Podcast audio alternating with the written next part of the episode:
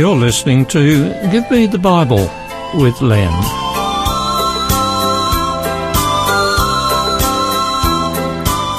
Today's topic is entitled Cyrus.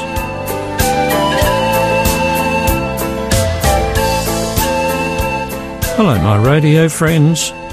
Welcome to today's program.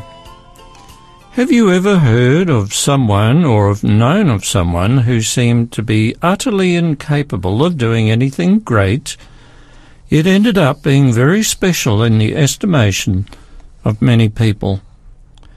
What I want to share with you today is about someone who seemed to be an unlikely person to do God's will, yet it appears became one of God's special people. But before dealing with this person, I want to share with you the story of someone who made a huge difference in the lives of many people. Her name is Corrie ten Boom. Corrie ten Boom was born in Haarlem in the Netherlands, that's Holland, on April 15, 1892. She was the youngest of four children. She had a brother, Willem, and two sisters, Nolly and Betsy. A brother, Hendrik Jan, died in infancy. Corrie's grandfather, Willem ten opened a watchmaker's shop in Haarlem in 1837. In 1844, he began a weekly prayer service to pray for the Jewish people, who even then experienced discrimination in Europe. When Willem's son Caspar inherited the business, Caspar continued the, that tradition. Corrie's mother, Cornelia died in 1921. The family lived on the second floor above the shop. Corrie ten Boom apprenticed as a watchmaker and in 1922 was named the first woman to be licensed as a watchmaker in Holland. Over the years, the ten Booms took care of many refugee children and orphans. Corrie taught Bible classes and Sunday school and was active in organising Christian clubs for Dutch children. During the German Blitzkrieg across Europe on May 1940, tanks and soldiers invaded the Netherlands.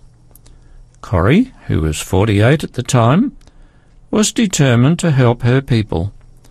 So she turned their family home into a safe haven for people trying to escape the Nazis. Dutch resistance members carried grandfather clocks into the watch shop. Hidden inside the long clock cases were bricks and mortar, which they used to build a false wall and a hidden room in Corrie's bedroom.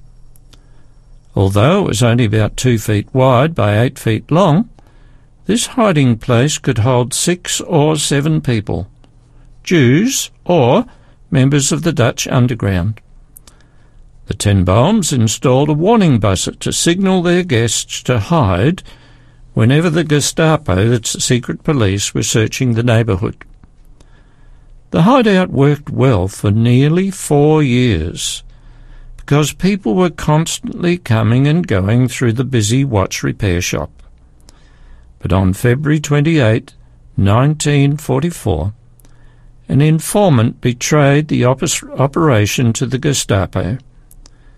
Thirty people, including several of the ten Boom family, were arrested.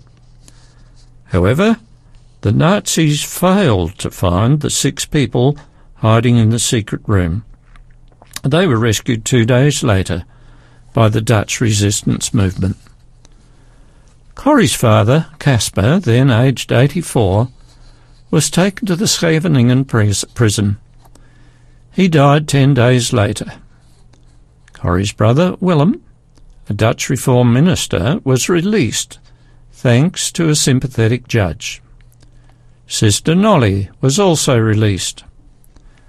Over the next ten months, Corrie and her sister Betsy were shuttled from Scheveningen to Vught concentration camp in the Netherlands, finally ending up in Ravensbrück concentration concentration camp near Berlin, the largest camp for women in German controlled territories. The prisoners were used for forced labour in farm projects and armament factories. Thousands of women were executed there. Living conditions were brutal, with meagre rations and harsh discipline. Even so, Betsy and Corrie conducted secret prayer services in their barracks, using a smuggled Dutch Bible. The women voiced prayers and hymns in whispers to avoid the attention of the guards. On December 16, 1944, Betsy died at Ravensbrück of starvation and lack of medical care. Corrie later recounted the following lines as Betsy's last words. We must tell them what we have learned here. We must tell them that there is no pit so deep that God is not deeper still. They will listen to us, Corrie, because we have been here. Two weeks after Betsy's death, Corrie was released from the camp due to claims of a clerical error. She often called this occurrence a miracle. Shortly after Corrie's release, all of the other women in her age group at Ravensbrück were executed. Corrie travelled back to Groningen in the Netherlands, where she recuperated in a convalescent home. A truck took her to her brother Willem's home in Hilversum, and he arranged for her to go to the family home in Haarlem. In May 1945, she rented a house in Bloemendaal, which she converted into a home for concentration camp survivors, fellow wartime resistance collaborators, and the disabled. She also set up a non-profit organisation in the Netherlands to support the home and her ministry. In 1946, Corrie boarded a freighter for the United States. Once there, she began speaking at Bible classes, churches, and Christian conferences. Throughout 1947, she spoke extensively in Europe and became affiliated with Youth for Christ. It was at a Youth for Christ World Congress in 1948 that she met Billy Graham and Cliff Barrows. Graham would later play a major role in making her known to the world. From the 1950s through the 1970s, Corrie ten Boom travelled to 64 countries, speaking and preaching about Jesus Christ. Her 1971 book, The Hiding Place, became a bestseller. In 1975, Worldwide Pictures, the film branch of the Billy Graham Evangelistic Association, released a movie version with Jeanette Clift George in the role of Corrie. Queen Juliana of the Netherlands made Ten Boom a knight in 1962. In 1968, she was asked to plant a tree at the Garden of the Righteous Among the Nations at the Holocaust Memorial in Israel. Gordon College in the United States awarded her an honorary doctorate in humane letters in 1976. As her health deteriorated, Corrie settled in Placentia, California in 1977. She received resident alien status, but curtailed her travel after pacemaker surgery. The next year she suffered the first of several strokes, which reduced her ability to talk and get around by herself. Corrie Boom died on her 91st birthday April 15, 1983. She was buried at Fairhaven Memorial Park in Santa Ana, California. From the time she was released from Ravensbrück until illness ended her ministry, Corrie ten Boom reached millions of people throughout the world with the message of the gospel. The book Hiding Place, The Hiding Place, remains a popular and impactful book, and Ten Boom's teachings on forgiveness continue to resonate. Her family home in the Netherlands is now a museum dedicating, dedicated to remembering the Holocaust. Besides the prisoners to whom she ministered to in Ravensbrück, it is estimated that Corrie was responsible for saving at least 800 lives. That story is a kind of illustration of what happened with Cyrus. So you might ask, who was Cyrus? Cyrus is first mentioned in the Bible in the book of Isaiah, chapter 45 and verse 1. And here's what that verse says. This is what the Lord says to his anointed, to Cyrus, whose right hand I will take hold of, to subdue nations before him, and to strip kings of their armour. Now, the book of Isaiah was written somewhere between the years of 701 BC and 681 BC when Isaiah died. Now here is a fantastic fact. Although God's prophet wrote about Cyrus, it was not until almost 150 years later that Cyrus was born. What are the chances of predicting a world famous person 150 years before he was born or even naming his name? The probability of getting such prediction right is probably something like 1 in at least 10 million, billion. Yet the prophecy recorded by Isaiah was accurate. Now, what does that tell you about the Bible? It tells me that the Bible is an inspired book, inspired by God, that is. It tells me that God knows the future.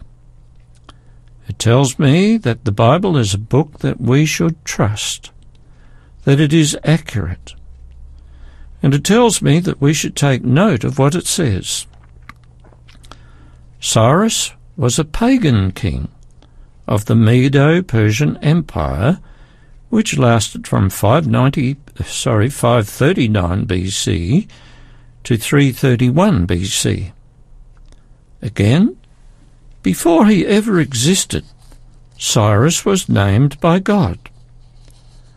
The biblical reference is Isaiah 44:28. Here God speaks and says, "Who says of Cyrus, he is my shepherd and will accomplish all that I please? He will say of Jerusalem, let it be rebuilt, and of the temple, let its foundations be laid." Now here's another prophecy, not just about Cyrus, but the temple in Jerusalem. At the time the prophecy was made, Israel was at peace, although the people by and large had rejected God and were worshipping idols. The temple was standing intact and beautiful, yet the prophecy stated that it would be rebuilt. That means that it would fall apart or be destroyed somewhere between the, when the prophecy was made and the time of Cyrus. History attests that Jerusalem and the temple was destroyed somewhere around 626 BC. In 626 BC, the Babylonian army swept down from the north and attacked Jerusalem and took many hostages. The temple had been decorated with gold and silver, and there were many sacred golden objects and vessels for the religious services. To get to the gold sheeting and the overlay, the walls of the temple were destroyed and that building lay in ruins for one and a half centuries. Now we're going to stop here and we'll go on straight afterwards.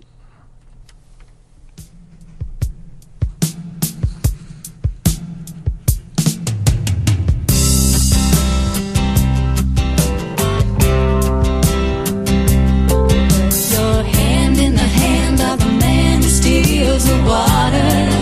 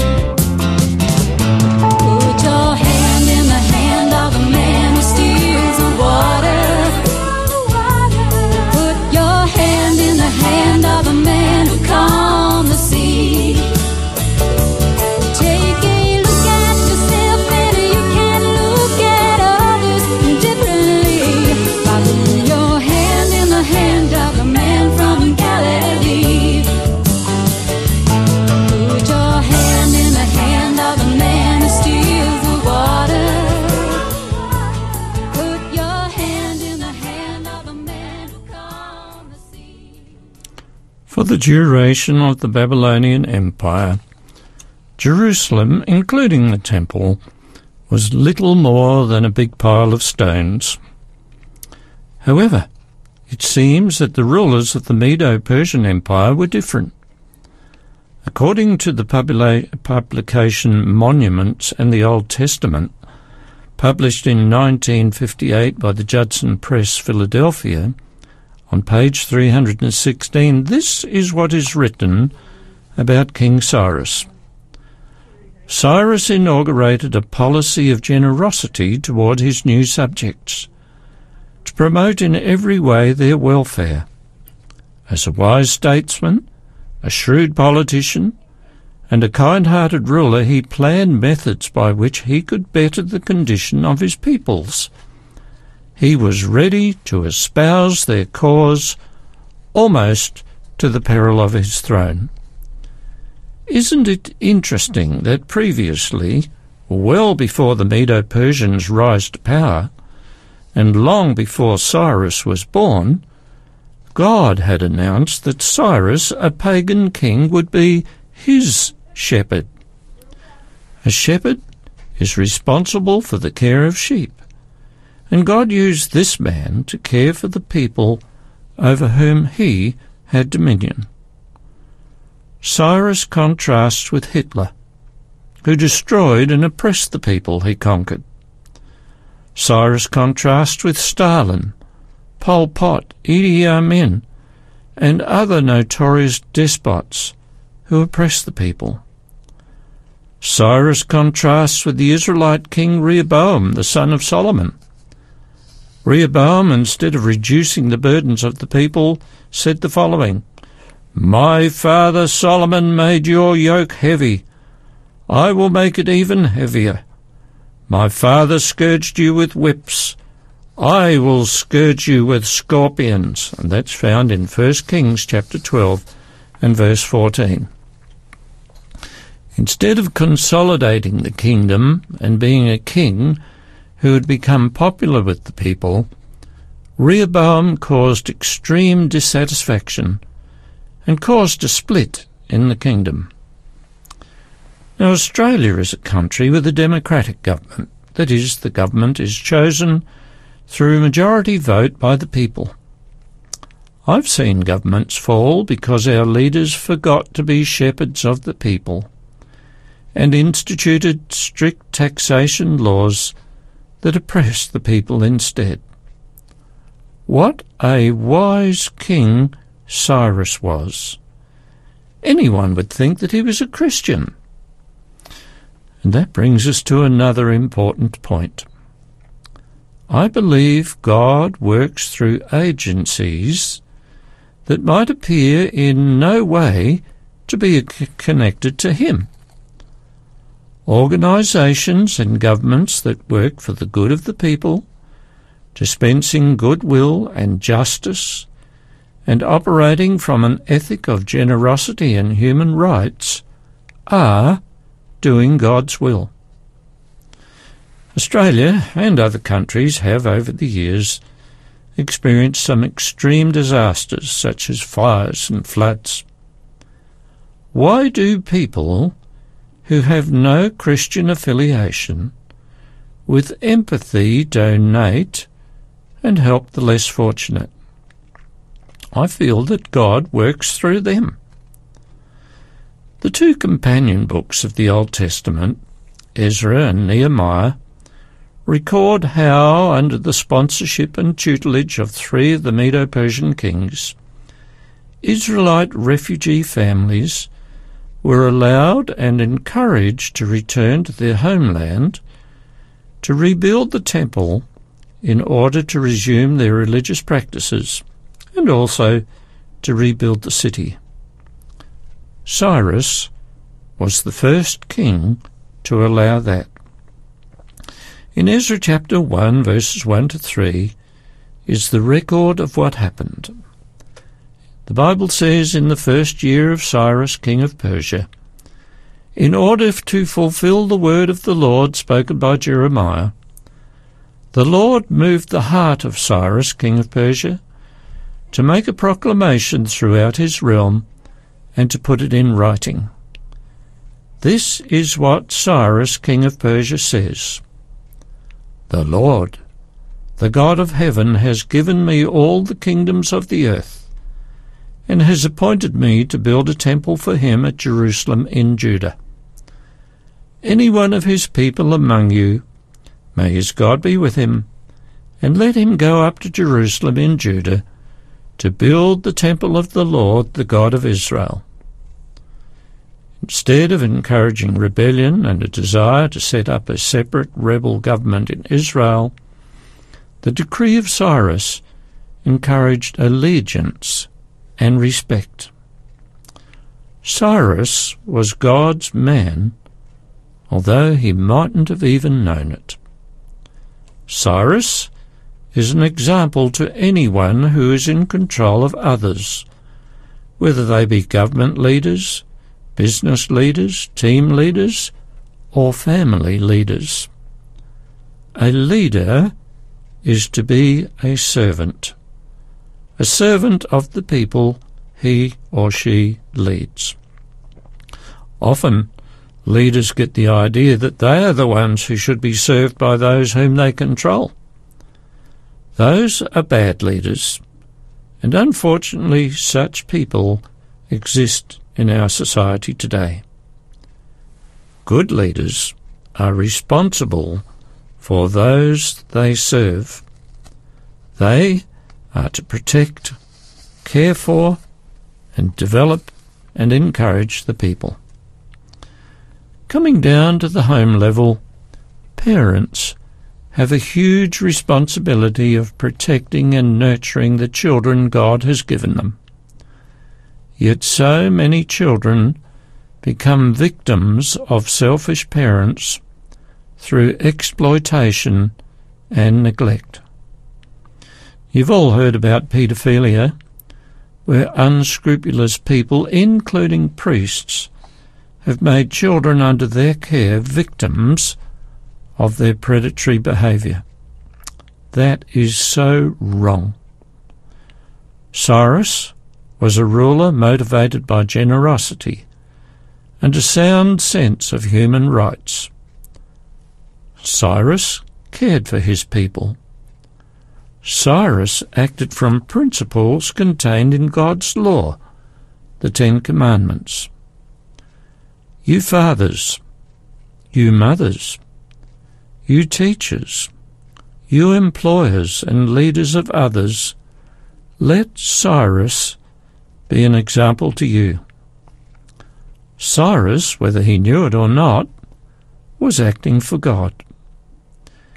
And it's my prayer that you too will act for God as you treat others under your leadership with love and respect. Thank God for the Cyruses in this world. Why don't you be one of them?